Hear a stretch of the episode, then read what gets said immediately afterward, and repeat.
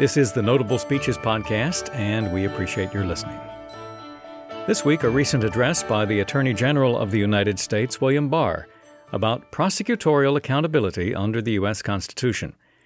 He said that the power to prosecute an individual or corporation must be handled with restraint and discretion, lest it inflict more harm than it prevents.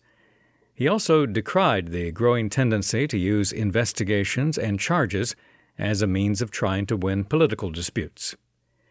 Mr. Barr presented this address during a Constitution Day event this month, sponsored by Hillsdale College. Bill Barr is in his second stint as the U.S. Attorney General, having held that same post in the administration of President George H.W. Bush. He holds a degree in Chinese Studies from New York's Columbia University and a law degree from the George Washington University School of Law. Here is Attorney General William Barr speaking September 16, 2020, at Hillsdale College's Center for Constitutional Studies and Citizenship in Washington, D.C.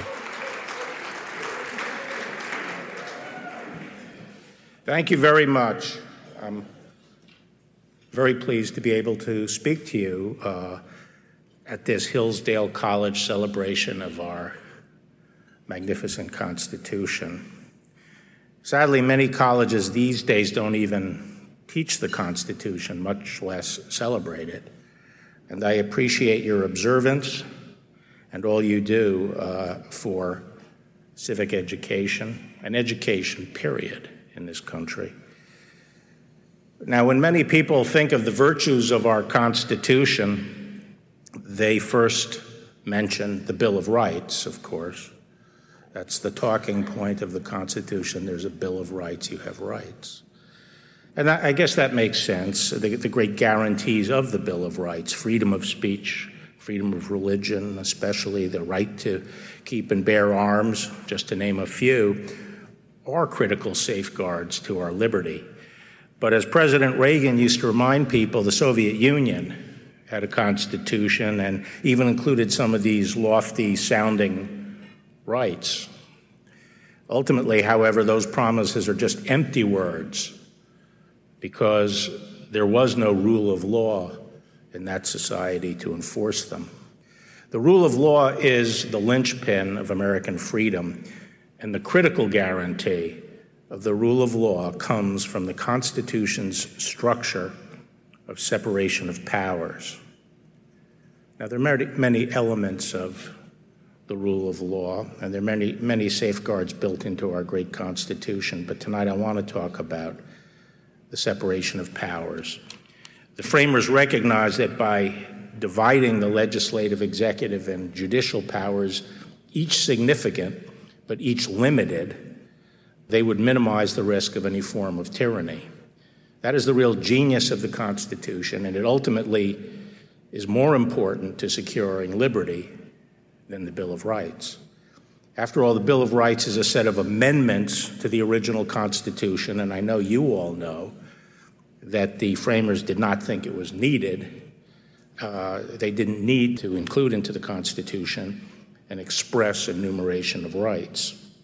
Uh, today, I want to talk about the power that the Constitution allocates to the executive branch, particularly in the area of criminal justice.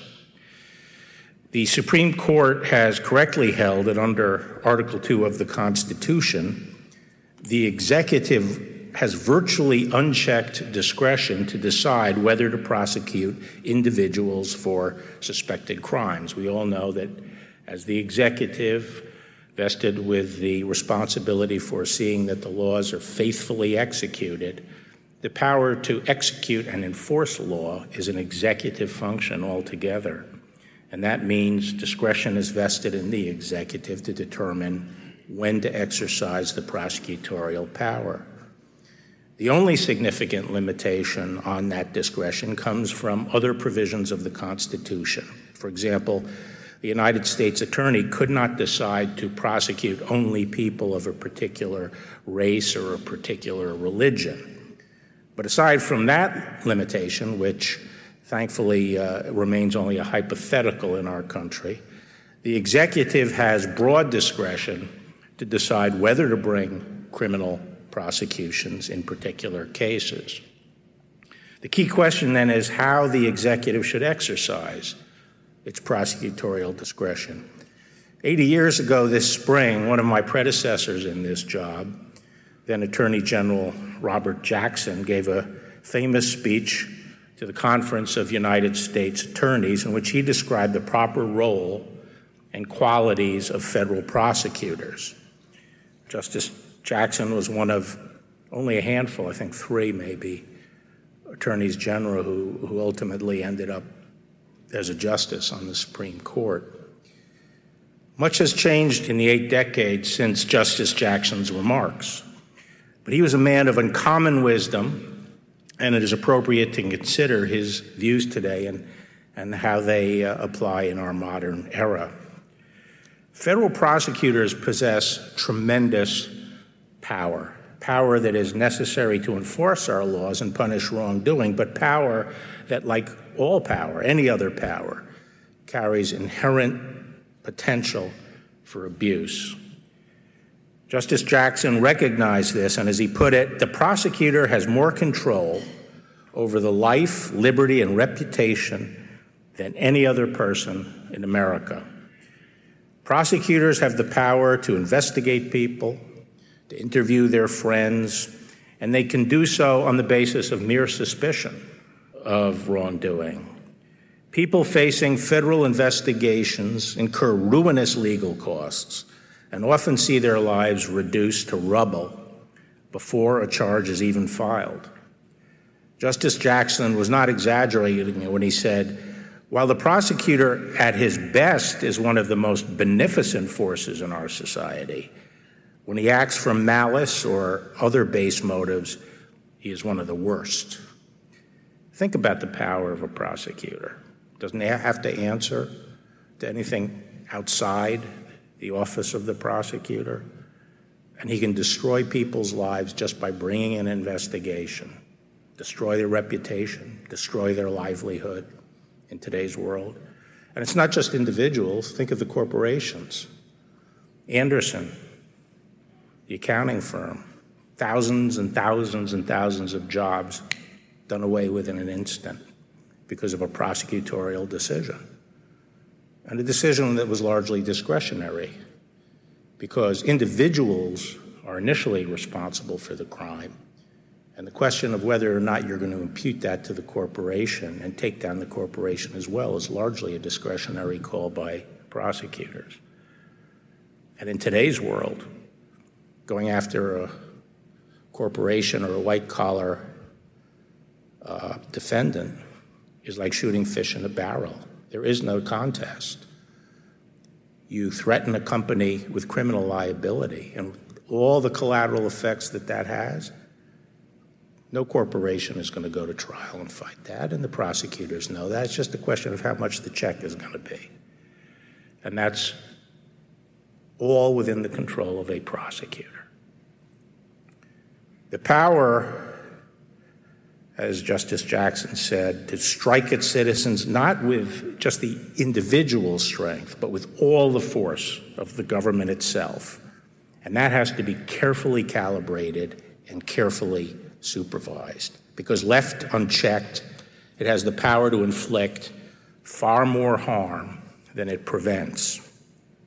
The most basic check on prosecutorial power is political accountability. It is counterintuitive to say that as we rightly strive to maintain an apolitical system of criminal justice, but political accountability, politics, is what ultimately ensures our system does its work fairly and with proper recognition of the many interests and values at stake. Government power completely divorced from political accountability is tyranny. Now, Justice Jackson understood this, and as he explained, presidential appointment and Senate confirmation of the United States attorneys and the senior Department of Justice officials is what legitimizes their exercises of sovereign power. You are required to win an expression of confidence in your character by both the legislative and the executive branches of the government before assuming the responsibilities of a federal prosecutor. Yet, in the decades since Justice Jackson's remarks, it's become commonplace to argue that prosecutorial decisions are legitimate only when they are made by the lowest level line prosecutors, the career prosecutors handling any given case. Ironically, some of those same critics see no problem in campaigning for highly political elected district attorneys to remake state and local prosecutorial offices in their preferred progressive image, which often involves overriding the considered judgment of the career prosecutors and police officers. But aside from that hypocrisy, the notion that line prosecutors should make the final decisions within the Department of Justice is completely wrong and it is antithetical to the basic values that undergird our entire system. The Justice Department is not a Praetorian guard that watches over a society impervious to the ebbs and flows of politics. It is an agency within the executive branch of a democratic republic, a form of government where the power of the state is ultimately reposed in the people, acting through their elected president and their elected representatives.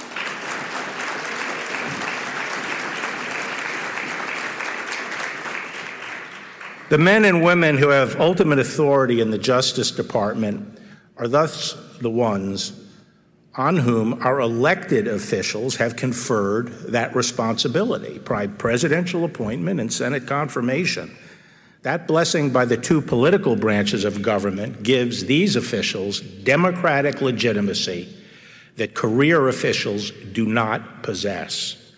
The same process that produces these officials also holds them accountable. The elected president can fire senior Department of Justice officials at will, and the elected Congress can summon them to explain their decisions to the people's representatives and to the public.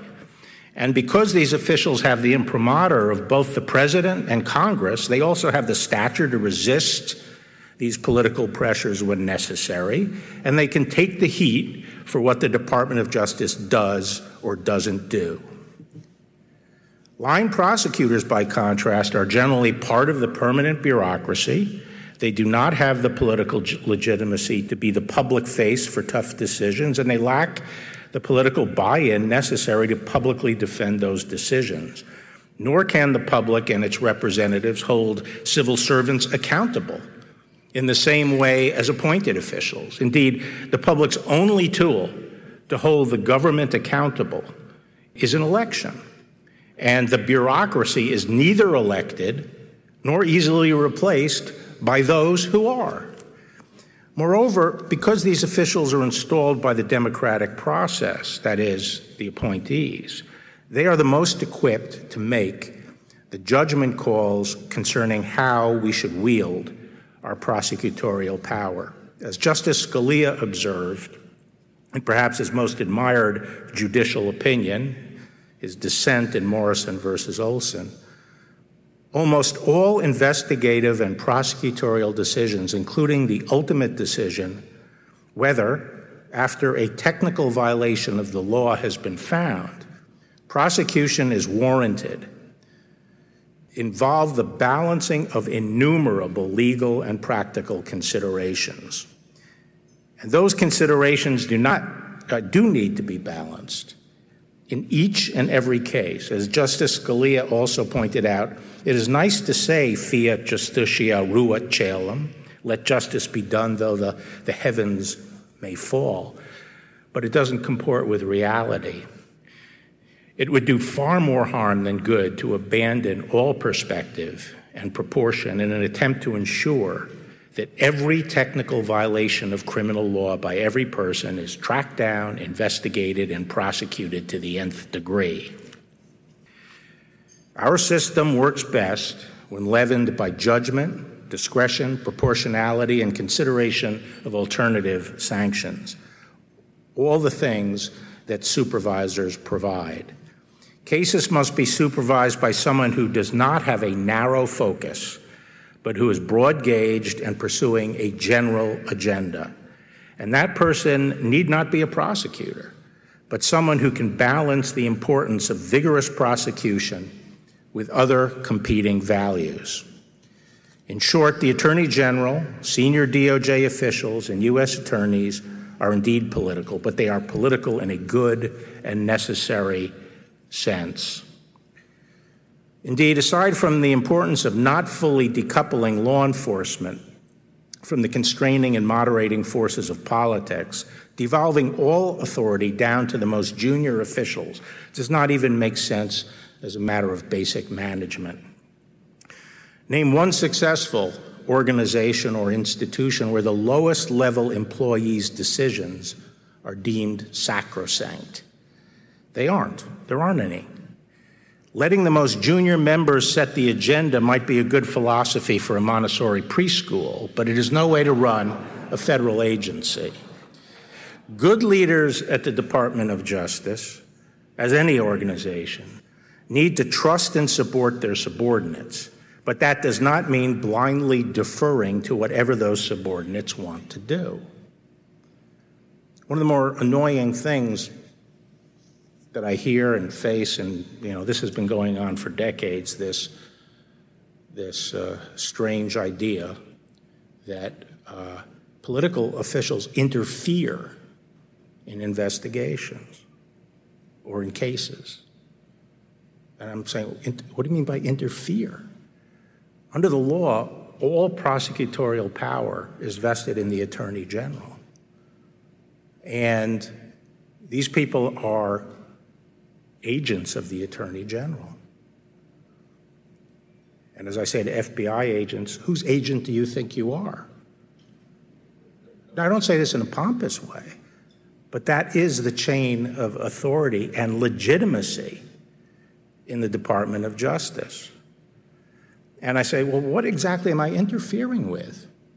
And when you boil it right down, it's the will of the most junior member of the organization who has some idea that he wants to do something. And what makes that sacrosanct? What makes the judgment of the next layer up or the next layer up or the next layer up each layer, by the way, fanning out and having broader and broader experience, much more experience, and a broader portfolio and a broader perspective. What makes the line attorney who's handling a particular case, their judgment so sacrosanct? The idea is, I guess, well, they're not political, and therefore their judgments won't be political. But from many, my experience in the department, in two different eras, career employees are not apolitical necessarily. Some are. Some are very political and can check their politics at the door, and others can't, and other and, and, and can be partisan. But they're not apolitical necessarily. They're human beings like everybody else, and they're very usually less experienced individuals than their supervisors. So, this is what presidents, the Congress, and the public expect when something goes wrong in the Department of Justice, the buck has to stop somewhere, and that's at the top. The statute I re- referenced was 28 U.S.C. Section 509, which couldn't be plainer. All functions of other offices of the Department of Justice and all functions of agencies and employees of the Department of Justice are vested in the Attorney General. And because the Attorney General is ultimately politically accountable for every decision that the department makes, I and my predecessors have had an obligation to ensure that we make the correct decision.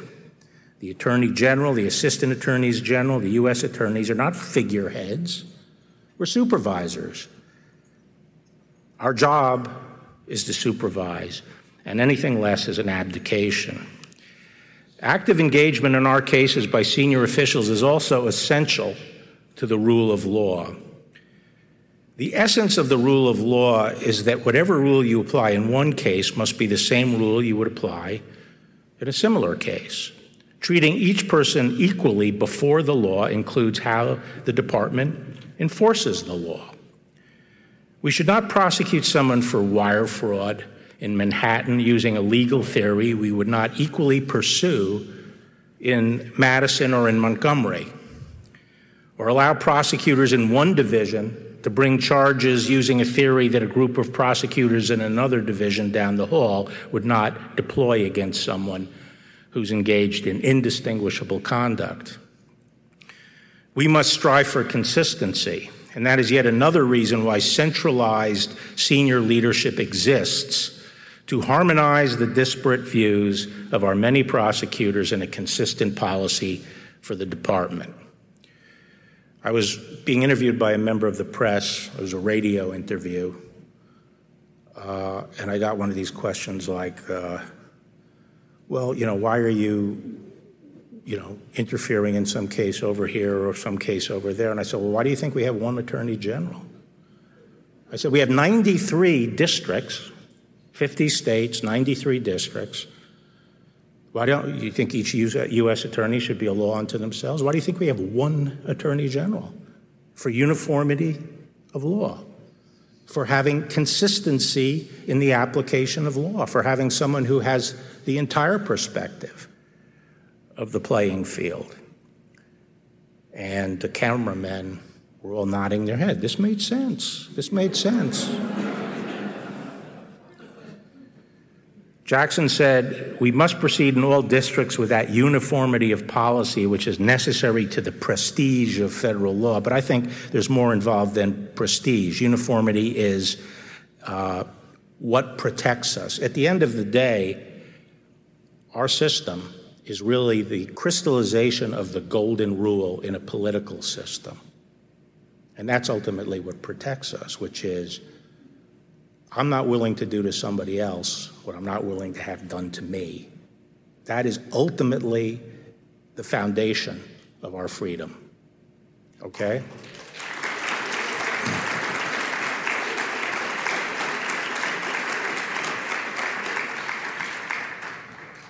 We see that in the legislative branch. Think about it constitutionally here, since I'm talking about the Constitution tonight. The legislature in the United States, our national federal legislature, can't make one law that applies to New York and another to California. Now, there are a lot of reasons for that. Think about it. Because then you could have little factions in the country, you know, buying favor and building a majority to adopt rules that don't apply to everyone the same. But it's also because you can't have, you know, the rest of the country say, okay, we're going to go to war, and by the way, the draft law only applies to New York okay? The Constitution requires uniformity across the nation. So that's legislative. When you make a rule legislatively, it has to apply to everybody. But it also applies in the enforcement of law.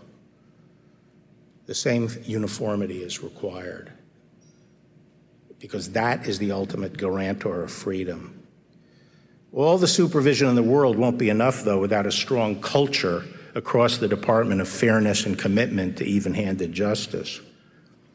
So that's what Justice Jackson described as the spirit of fair play and decency that should animate the federal prosecutor. Sounds quaint today, doesn't it? In his memorable turn of phrase, even when the government technically loses its case, it has really won if justice has been done. We want our prosecutors to be aggressive and tenacious in their pursuit of justice, but we also want to ensure that justice is ultimately administered dispassionately. So, one thing I'll say is that the job of the prosecutor is to try the case and attempt to achieve a conviction of guilt. But that's when the job of the prosecutor is over. In some cases, we may express our views as to what the sentence should be, but the sentencing belongs to the judge, the judicial function. And the, after the prosecutor wins the case, we like that competitiveness, we like that spirit and aggressiveness, but once the case is won, passions must cool. And justice in the sentencing phase has to be fair. And that's why the sentence is given by the neutral judge. Now, we're all human, and like any person, a prosecutor can become overly invested in a particular goal. Prosecutors who devote months and years of their lives to investigating a particular target may become deeply invested in their case and assured of the rightness of their cause. When a prosecution becomes my prosecution, particularly if the investigation is highly public or has been acrimonious, or if the prosecutor is confident early on that the target has committed a serious crime, there's always a temptation to will a prosecution, a charge, into existence, even when the facts, the law, or the fair handed administration of justice do not support bringing the charge. This risk is inevitable and cannot be avoided simply by hiring as prosecutors only moral people with righteous motivations. I am reminded of a passage by C.S. Lewis. It may be better to live under robber barons than under omnipotent moral busybodies. the robber baron's cruelty may sometimes sleep his cupidity may at some point be satiated. But those who torment us for our own good will torment us without end, for they do so with the approval of their own conscience.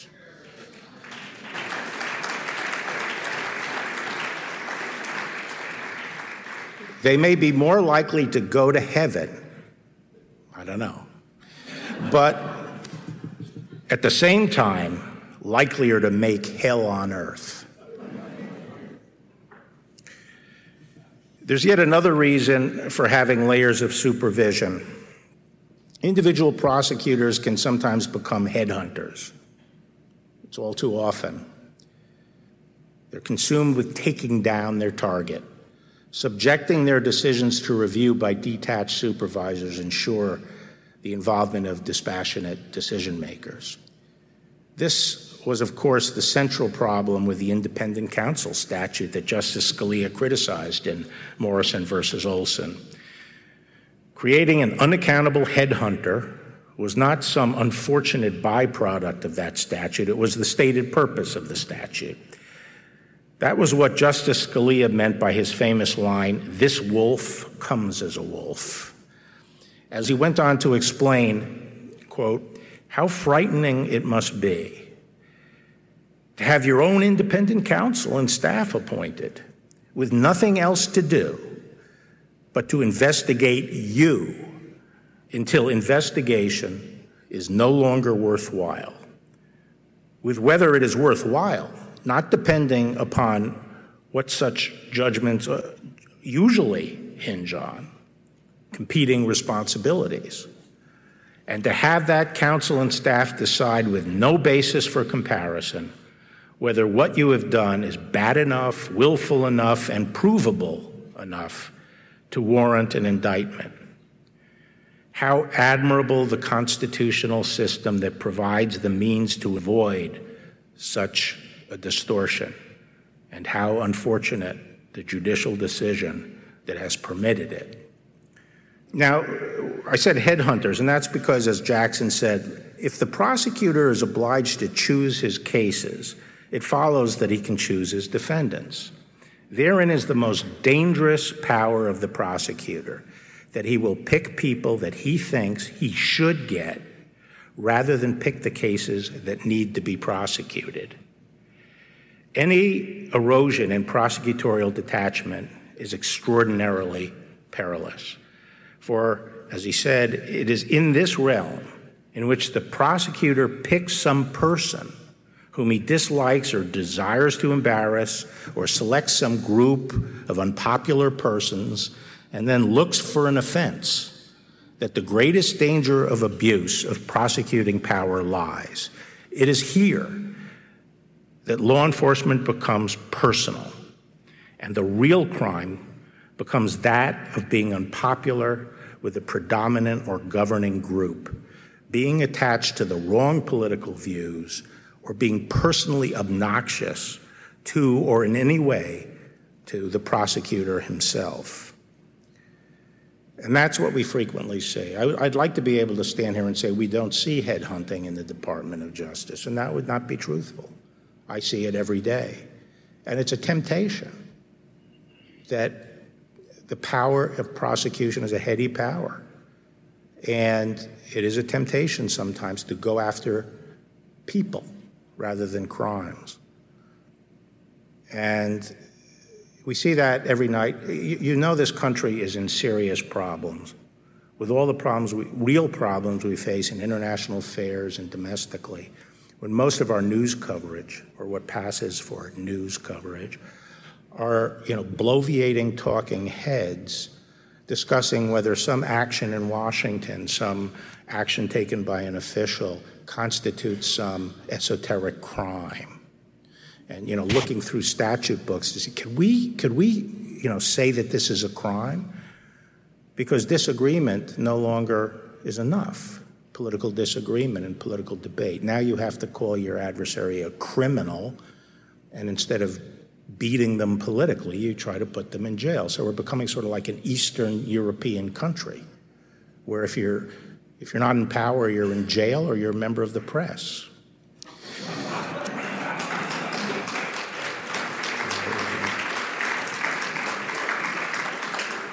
Now, one of the areas that I think there's a problem is the way we interpret statutes these days, and we have to recalibrate that if we're ever going to restore the rule of law. Clarity in the law is indispensable to the rule of law.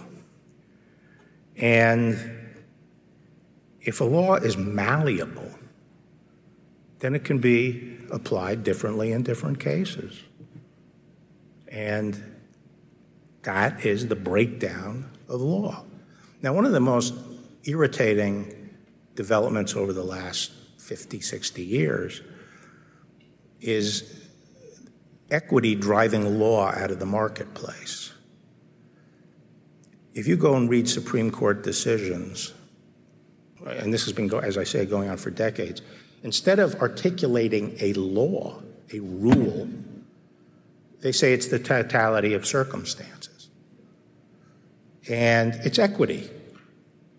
What if, you know, what was the conscience of the, of the fifth vote on the Supreme Court? Or, and, you know, they can't articulate the rule, but it's that very discipline of being to, able to universalize the principle that you're applying in a case that ensures the rule of law and, that, and assures that the person is being treated fairly. And it is that process of universalizing it that says, I'm only going to apply to this person what I'm willing to do to every other similarly situated person and be able to articulate the rule.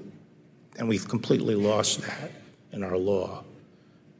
And that's why lawyers are so infuriating beyond their normal, uh, ir- you know, irritating nature, which is they can't tell the client what the law is. You know, well, it could go this way, it could go that way. And uh, that's because their law has broken down, and it's broken down because the justices don't feel they have to go through that discipline anymore. The nature of judicial power is being debased. Equity has its uses and its place, but it can't be constitutional law. And these are some of the points that are similar to made by uh, Justice Scalia in his article about the rule of law being the law of rules.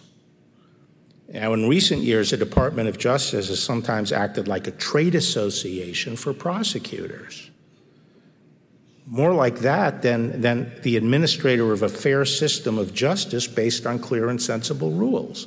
In case after case, we've advanced and defended hyper aggressive extensions of the criminal law. This is wrong, and we have to stop doing it. We should want a fair system with clear rules that people can understand. It does not serve the ends of justice to advocate for fuzzy and manipulable criminal prohibitions that maximize the options of the prosecutors. Preventing that sort of pro prosecutor uncertainty is what the ancient rule of lenity is all about. I'm sure you know what that is, which is if there's vagueness in a, in a law, you interpret it in the most lenient way possible from the standpoint of the defendant. And that rule should likewise inform what we do at the Department of Justice when we think about the substance of the criminal law. Advocating for clear and defined prohibitions will sometimes mean that we cannot bring charges against someone whom we believed is engaged in bad conduct. But that is what it means to be a government of laws and not men. We cannot let our desire to get bad people turn into the functional equivalent of the mad emperor Caligula who inscribed criminal laws in tiny script atop a tall pillar where no one could read it. To be clear, what I'm describing is not the Al Capone situation, where you have someone who has committed multiple crimes and you decide to prosecute that person for only the clearest violation that carries a sufficient penalty.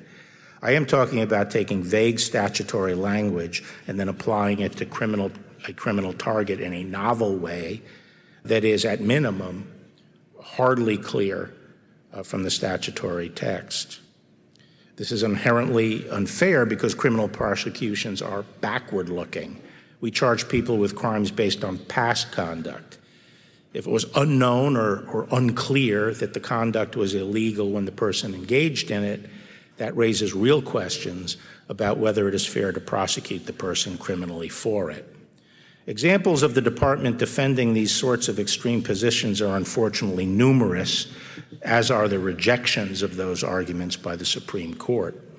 These include arguments as varied as the department's insisting that a Philadelphia woman violated the Chemical Weapons Convention Implementation Act implementing the Convention on the Prohibition of the Development, Production, Stockpiling, and Use of Chemical Weapons.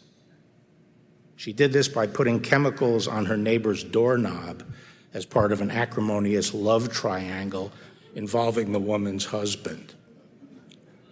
Court unanimously rejected that argument in Bond versus United States or they argued that a fisherman violated the anti shredding provisions of the Sarbanes Oxley law when he threw undersized grouper over the side of his boat, which the Supreme Court rejected in Yates versus the United States. Or, more recently, arguing that aides to the governor of New Jersey fraudulently, quote, obtained property from the government when they realigned the lanes on the George Washington Bridge to create a traffic jam, which the Supreme Court unanimously rejected in Kelly versus the United States. There are many other examples. In fact, you know, it's interesting when people say that the Trump administration is lawless, and I usually you know, scratching my head saying, you know, we, we litigate all our stuff, we win a lot of it, we go through the process. You know, what, what exactly is lawless about it? The fact is that the Obama administration had the worst record in the Supreme Court of any recent administration, losing cases. And, our, and we, you know, our administration so far has been doing above average in terms of uh, winning in the Supreme Court. Anyway, taking a capacious approach to criminal law is not only unfair to the criminal and, and bad for the department, it's corrosive of our political system. If criminal statutes are endlessly manipulable, then everything becomes a potential crime. This criminalization of politics is not healthy. The criminal law is supposed to be reserved for the most egregious misconduct, conduct so bad that our society has decided it requires serious punishment, up to and including being locked away. These tools are not built to resolve political disputes and it would be a bad development for us to go the way of these third world countries where political parties routinely prosecute their opponents for various ill defined crimes against the state. This is not the stuff of a mature democracy. We abet this culture of criminalization when we are not disciplined about what charges we will bring, what legal theories we will adopt rather than root out true crimes while leaving ethically dubious conduct to the voters, our prosecutors have all too often inserted themselves into the political process based on the flimsiest of legal theories. We have seen this time and time again with prosecutors bringing ill conceived charges against prominent political figures or launching debilitating investigations that thrust the Department of Justice into the middle of the political process and preempt the ability of the people to decide.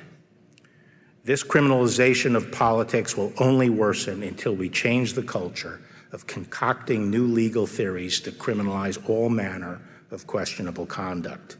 Smart, ambitious lawyers have sought to amass glory by prosecuting prominent public figures since the Roman Republic. It is utterly unsurprising that prosecutors continue to do so today, to the extent the Justice Department leaders will permit it. And as long as I'm Attorney General, we're not going to permit it. Our